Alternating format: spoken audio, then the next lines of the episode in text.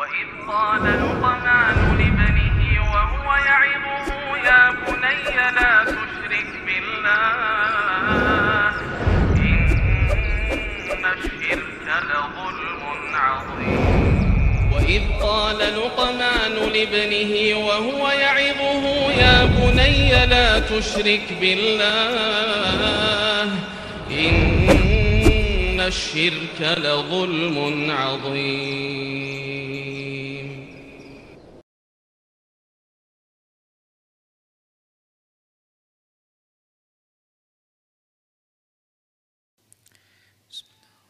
السلام عليكم ورحمة الله وبركاته.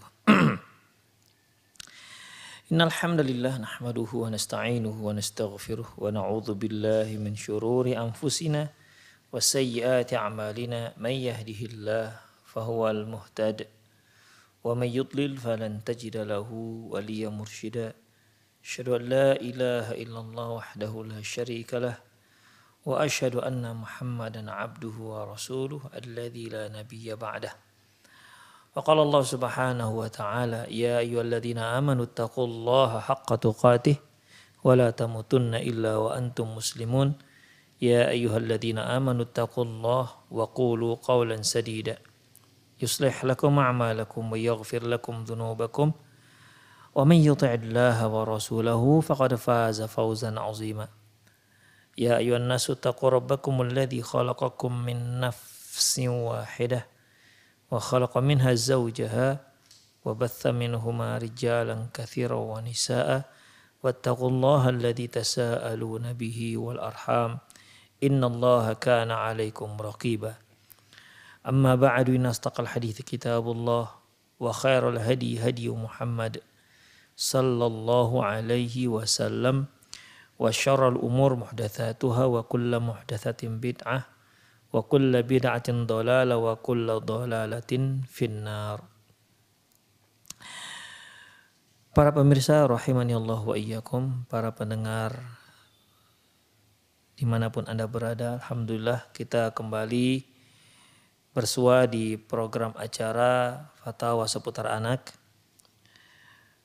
Hari ini insya Allah kita akan membahas soal hukum membedah perut ibu membedah perut ibu yang sudah meninggal untuk mengeluarkan janinnya yang masih hidup.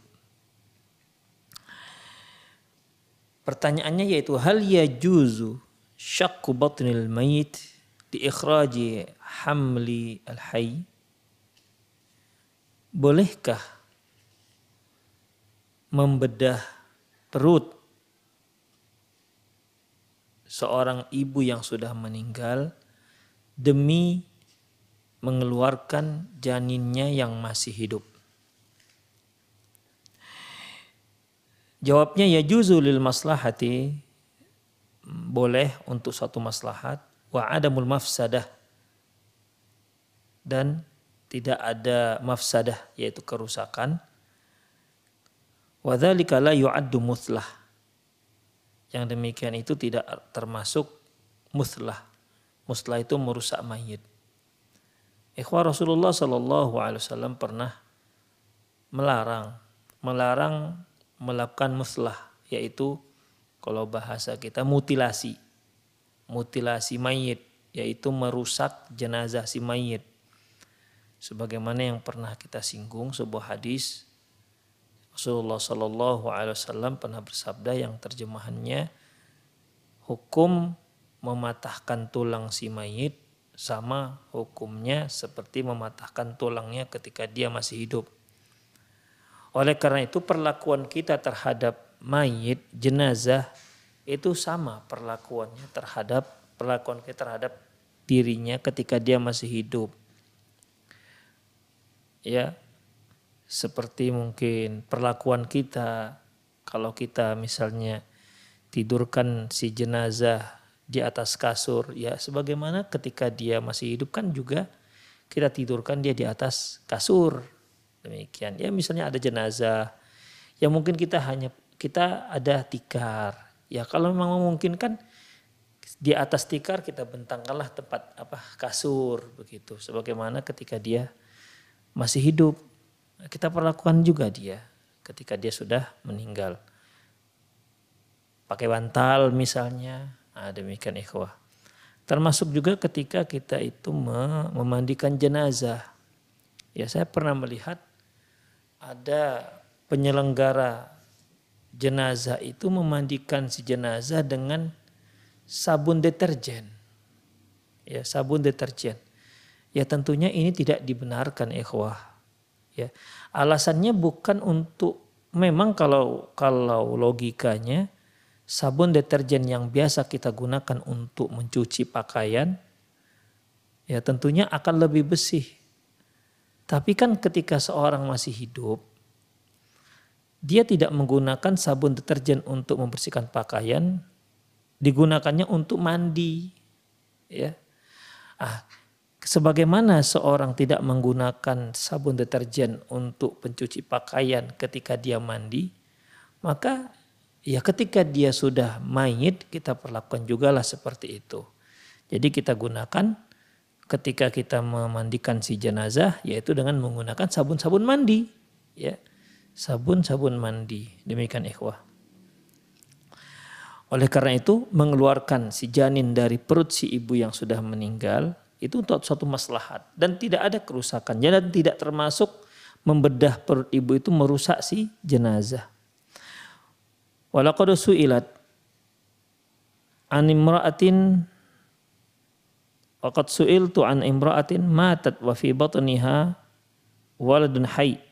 Aku pernah ditanya tentang seorang wanita yang meninggal sementara di rahimnya ada janin yang masih hidup.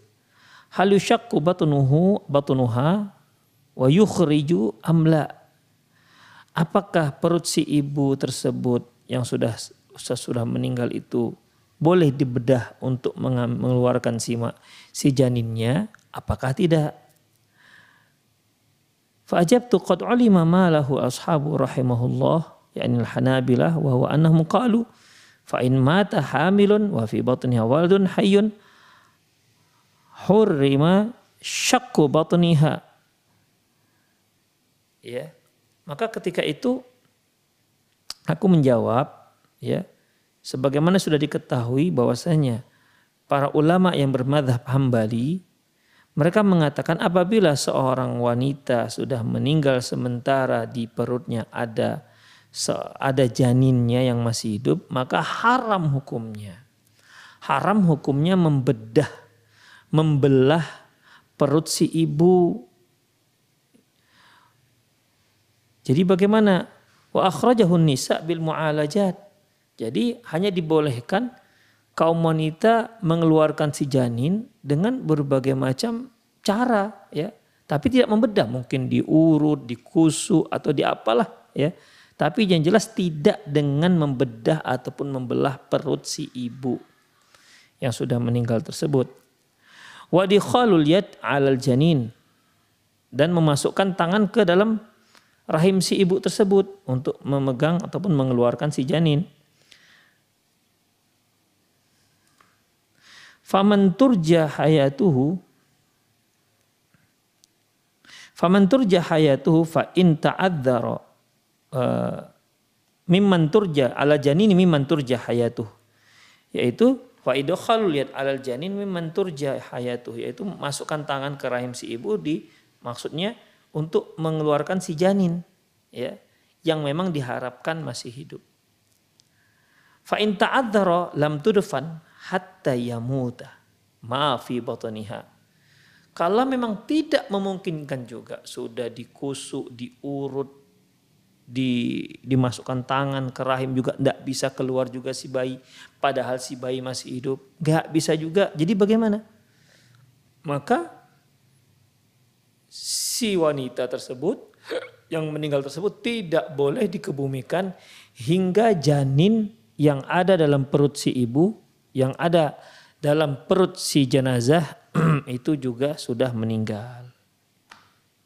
Begitu. Jadi ya kalau nggak bisa diapa-apain lagi ya udahlah dibiarkan saja sampai si janin meninggal.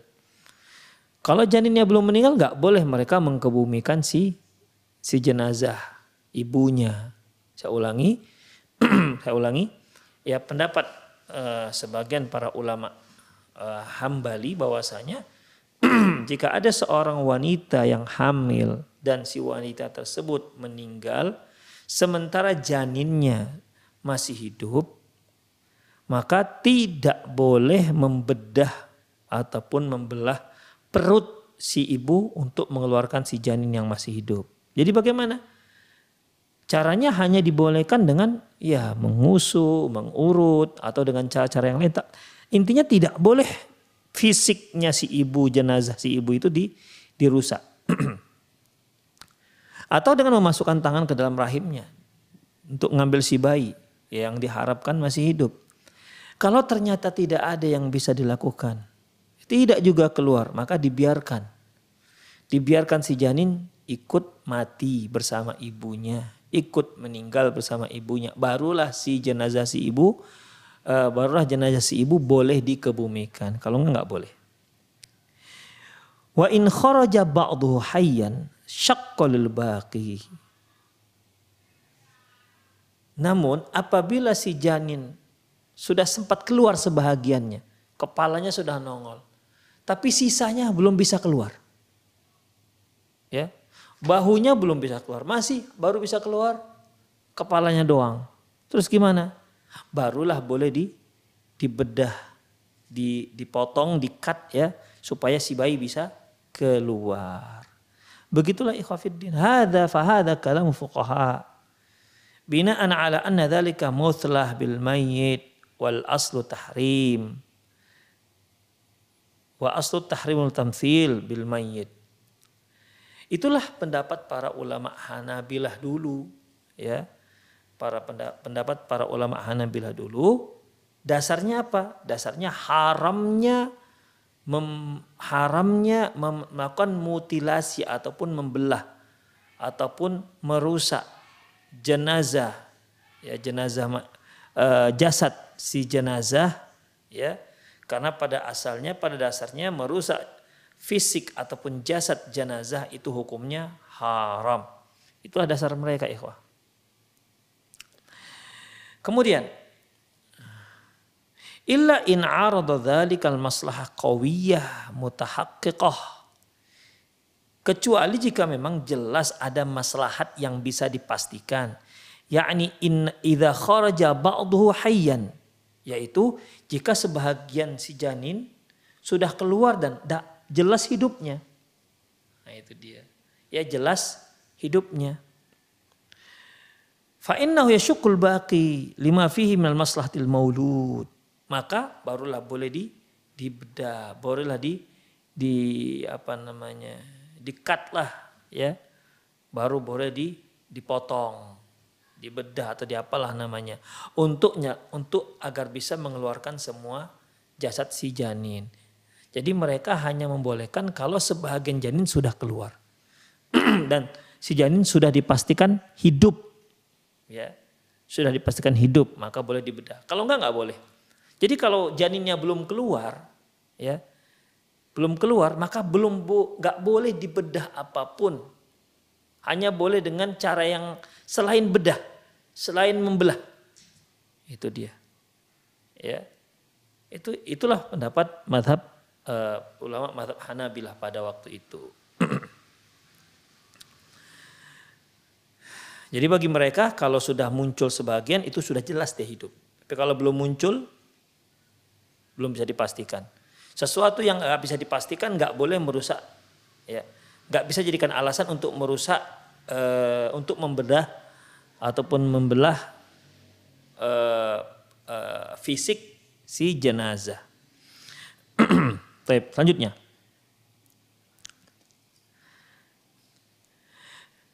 Lakin fi hadhil awqat al-akhirah hina taraqqaf fannul jirahah sara syaqqul batn aw syai'un minal badan minal badan la yu'addu muslah.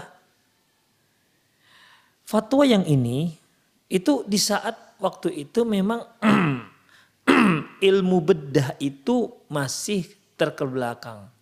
Sekarang ini, sekarang ini itu sudah sangat maju ilmu bedah. Hanya ada spesialis bedah, bedah saraf, bedah umum dan lain-lainnya. Ya. bedah torak dan lain-lainnya. Sekarang itu ilmu bedah itu sudah sangat maju. Sangat maju.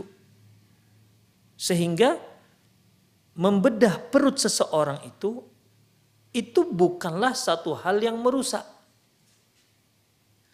Ya. Fayafa'alunahu bil ahya biridahum wa raghbatuhum bil mu'alajatil mutawawwi'ah. Makanya ini dilakukan terhadap bukan hanya terhadap si si mayit, bahkan ini dilakukan untuk orang-orang yang masih hidup dengan keridoan mereka, dengan keinginan mereka sendiri demi untuk mengobati sebuah penyakit. Ya kalau kita lihat sekarang Ikhwafiddin seperti seorang wanita yang apa namanya uh, terkena kista misalnya ya atau tumor tumor usus misalnya atau bahkan ikhwah uh, ada bedah jantung misalnya. Apalagi bedah saraf ya, yang umumnya itu ada di kepala. Kepala ini dibedah ikhwah. Dibuka kulitnya dilepas tengkorak tempurung kepalanya. Itu itu ya itulah hasil daripada ke apa namanya kecanggihan ataupun eh, peningkatan ilmu bedah sekarang. Jadi nggak sama seperti yang dulu. Bahkan ikhwah orang yang sedang dibedah pun nggak terasa kalau dia sedang dibedah. Seperti kita lihat sekarang sesar. Ya. Banyak sekali sekarang ibu-ibu yang melahirkan gancara di sesar perutnya. Ketika dia disesar, ketika bedah, perutnya dibedah berapa lapis itu, kulit luar, kulit dalam, kemudian lagi kantung rahimnya di berapa lapis itu ikhwah. Ya. Si ibu, si ibu yang sedang dibedah, sedang disesar perutnya untuk mengeluarkan si janin, nggak merasa apa-apa. Di saat itu ya, di saat itu. Itulah ikhwah. Ya, itulah kenyataannya sekarang. Dengan dengan adanya eh, ilmu anestesi bisa tanpa dirasa Ya, jadi sekarang ini pembedahan itu bukanlah sebuah merusak perusakan. Ya. Bahkan ikhwah setelah dibedah dia bisa ditautkan kembali dengan cara dijahit. Itulah ikhwah rahimani Allah wa iyyakum. Jadi nggak sama seperti dahulu. Jadi ikhwah fayaghlib ala dhanni anna al-fuqaha law syahidu hadzal hal dan kemungkinan besar para fokoha dahulu kalau mereka menyaksikan ya perkembangan ilmu bedah sekarang ya niscaya mereka tidak akan mengeluarkan fatwa seperti itu. Ya. La syaidu hadhil hal la hakamu bi jawazi syakil batil hamil bil maulud hayy wa ikhrajuhu. Kalau mereka menyaksikan bagaimana uh, perkembangan ilmu bedah sekarang niscaya mereka akan mengatakan akan menfatwakan bolehnya membedah perut wanita ibu jenazah yang hamil demi untuk mengeluarkan si janin yang masih hidup. Wa khususan idan tahal hamlu wa ulima aw ala dhanni aw ghalaba ala dhanni as-salamatul maulud apalagi kalau jelas diketahui bahwasanya si janin itu selamat, si janin itu sehat wa ta'liluhum bimutlah yadullu ala hadha. Kemudian mengapa mereka uh, tidak membolehkan dengan tidak membolehkan karena alasannya apa tadi? Merusak si mayit. Padahal sekarang tidak akan ada yang dirusak. Ya, sekarang orang mengetahui si mayit itu uh, si janin itu hidup apa sudah ditukar roh apakah tidak? Sekarang sudah bisa ikhwah. Ya. Bahkan dengan uh, usia janin yang berusia dua apa namanya dua bulan itu mereka sudah bisa mendeteksi detak detak jantung si janin begitulah hebatnya alat sekarang USG ya itulah apalagi sekarang ada USG yang tiga dimensi full color itulah kenyataannya begitu ikhwafiddin jadi untuk menentukan si janin itu masih hidup atau tidak itu tak perlu dia keluar dahulu. Ya. Tidak perlu janin harus keluar dahulu dari dari rahim si ibu. Semasi, semasi, semasa dia masih di, di rahim saja, sekarang ilmu kedokteran, kemajuan kedokteran sekarang sudah mengetahui si janin hidup apa tidak. Demikian. Bahkan tadinya janinnya sehat, kemudian tiba-tiba tak sehat, itu pun bisa dideteksi oleh kedokteran sekarang, terutama yang spesialis objin. Itulah kenyataannya ikhwah. Makanya penulis mengatakan seandainya mereka mengetahui bagaimana kemajuan ilmu kedokteran sekarang, ilmu bedah sekarang, ini saya mereka tidak akan berhukum nggak boleh. Ya, pasti ya pasti akan mereka katakan boleh. Kemudian ikhwah Wa mimma yadullu ala jawaz syakul batn ikhraj wa ikhraj danil hayy di antara bukti bolehnya membedah perut jenazah ibu yang sudah meninggal dan mengeluarkan janinnya yang masih hidup, annahu idza ta'arad al masalih wal mafasid quddima a'lal maslahataini war wartakaba ahwanul mafsadataini. Apabila kita dihadapkan maslahat dan mafsadat, maka kalau dihadapkan dua maslahat, maka kita harus kedepankan maslahat yang lebih besar kalau dihadapkan kepada kita dua mafsadah, dua kerusakan, ya kita harus pilih salah satu, maka kita harus pilih yang paling ringan mafsadahnya. Wadhalika anna salamat al-batan minasyakki maslahatun wassalamatul walad wa wujudu hayyan maslahatul akbar. Yaitu uh, yaitu dengan membedah perut si ibu demi maslahat dan menyelamatkan anak yang masih hidup ini jelas maslahat yang sangat besar. Jangan sampai ibunya meninggal, anaknya pun juga ikut meninggal. Itu ikhwah, padahal dia masih hidup. Wa aidan fasyaqqul batan mafsadatun. Demikian juga. Ya. Demikian juga uh, jadi di sini yang pertama ini ikhwah ada dua ada dua maslahat. Pertama, maslahat pertama yaitu tidak merusak perut si ibu. Tidak membedah perut si ibu. Jadi dia dibiarkan sempurna, dibiarkan tanpa dirusak, tanpa dibedah. Maslahat kedua yaitu menyelamatkan nyawa si janin. Mana maslahat yang lebih besar? Apa mana yang maslahat yang lebih besar? Menyelamatkan nyawa si janin tapi harus membedah perut si ibu atau menjaga perut si ibu nggak dibedah tapi janin meninggal.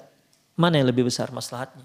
Ya semua kita akan berpikir pastilah lebih besar maslahatnya untuk menyelamatkan nyawa si janin. Dia harus dikeluarkan dari perut si ibu walaupun harus membedah. Membedah ya e, mem, maslahat membiarkan perut si ibu utuh itu tidaklah e, itu maslahat tapi jauh lebih kecil ketimbang menyelamatkan nyawa si si janin.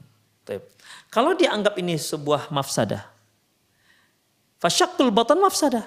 Memang membedah perut seorang ibu, perut si mayit tersebut itu sebuah mafsadah. Wa tarkul maulul hayy yah, yahtaniqu fi batniha hatta mautahu mafsad akbar. Membedah perut si ibu itu mafsadat. Membiarkan si bayi meninggal dalam perut ibunya itu juga lebih besar itu mafsadat. Tapi meninggalkan si bayi dalam perut ibunya itu mafsadah yang lebih besar. Ketimbang ya membedah perut si ibu. Itulah ikhwah. Fasara syak ahwan al ini summa. Dengan demikian bahwasanya membedah perut si ibu itu lebih sedikit lebih ringan mafsadahnya ketimbang kematian si si janin. Summa na'udu fanaqul. Kemudian kita kembali dan kita mengatakan asyakku fi hadhil awqat sara la yu'tabaru nas muthlah wala mafsadah. Sekarang ini membedah perut jenazah demi untuk menyelamatkan janin yang ada di dalam rahim si ibu yang meninggal sekarang ini bukanlah lagi termasuk kategori mutlah atau mutilasi atau pengurusakan jenazah si mayit. Uh, jasad si mayit enggak. Enggak itu lagi ya sekarang ini saya ulangi dan apalagi sekarang ini membedah membedah perut si mayit itu bukanlah lagi sebuah muslah ataupun pengurusakan jasad si mayit, enggak lagi. Karena setelah itu di, dijahit dan seterusnya. Ya. Faya syai' yu'arid ikhraju bil kulliyah. Dengan demikian jelaslah ya, jelaslah bahwasanya sekarang tuh jauh lebih besar maslahatnya me menyelamatkan nyawa si janin ketimbang membedah ketimbang membiarkan uh, perut si jenazah tetap utuh. Demikian ikhwah rahimanallah. Jadi jelaslah bahwasanya ya itulah pertimbangannya ikhwah. Ya, itulah pertimbangannya bahwasanya mengeluarkan si janin dari ibunya, janin yang masih hidup dari perut ibunya sudah meninggal itu lebih jauh maslahatnya ketimbang ketimbang membiarkan menjaga keutuhan perut si ibu tidak dibedah.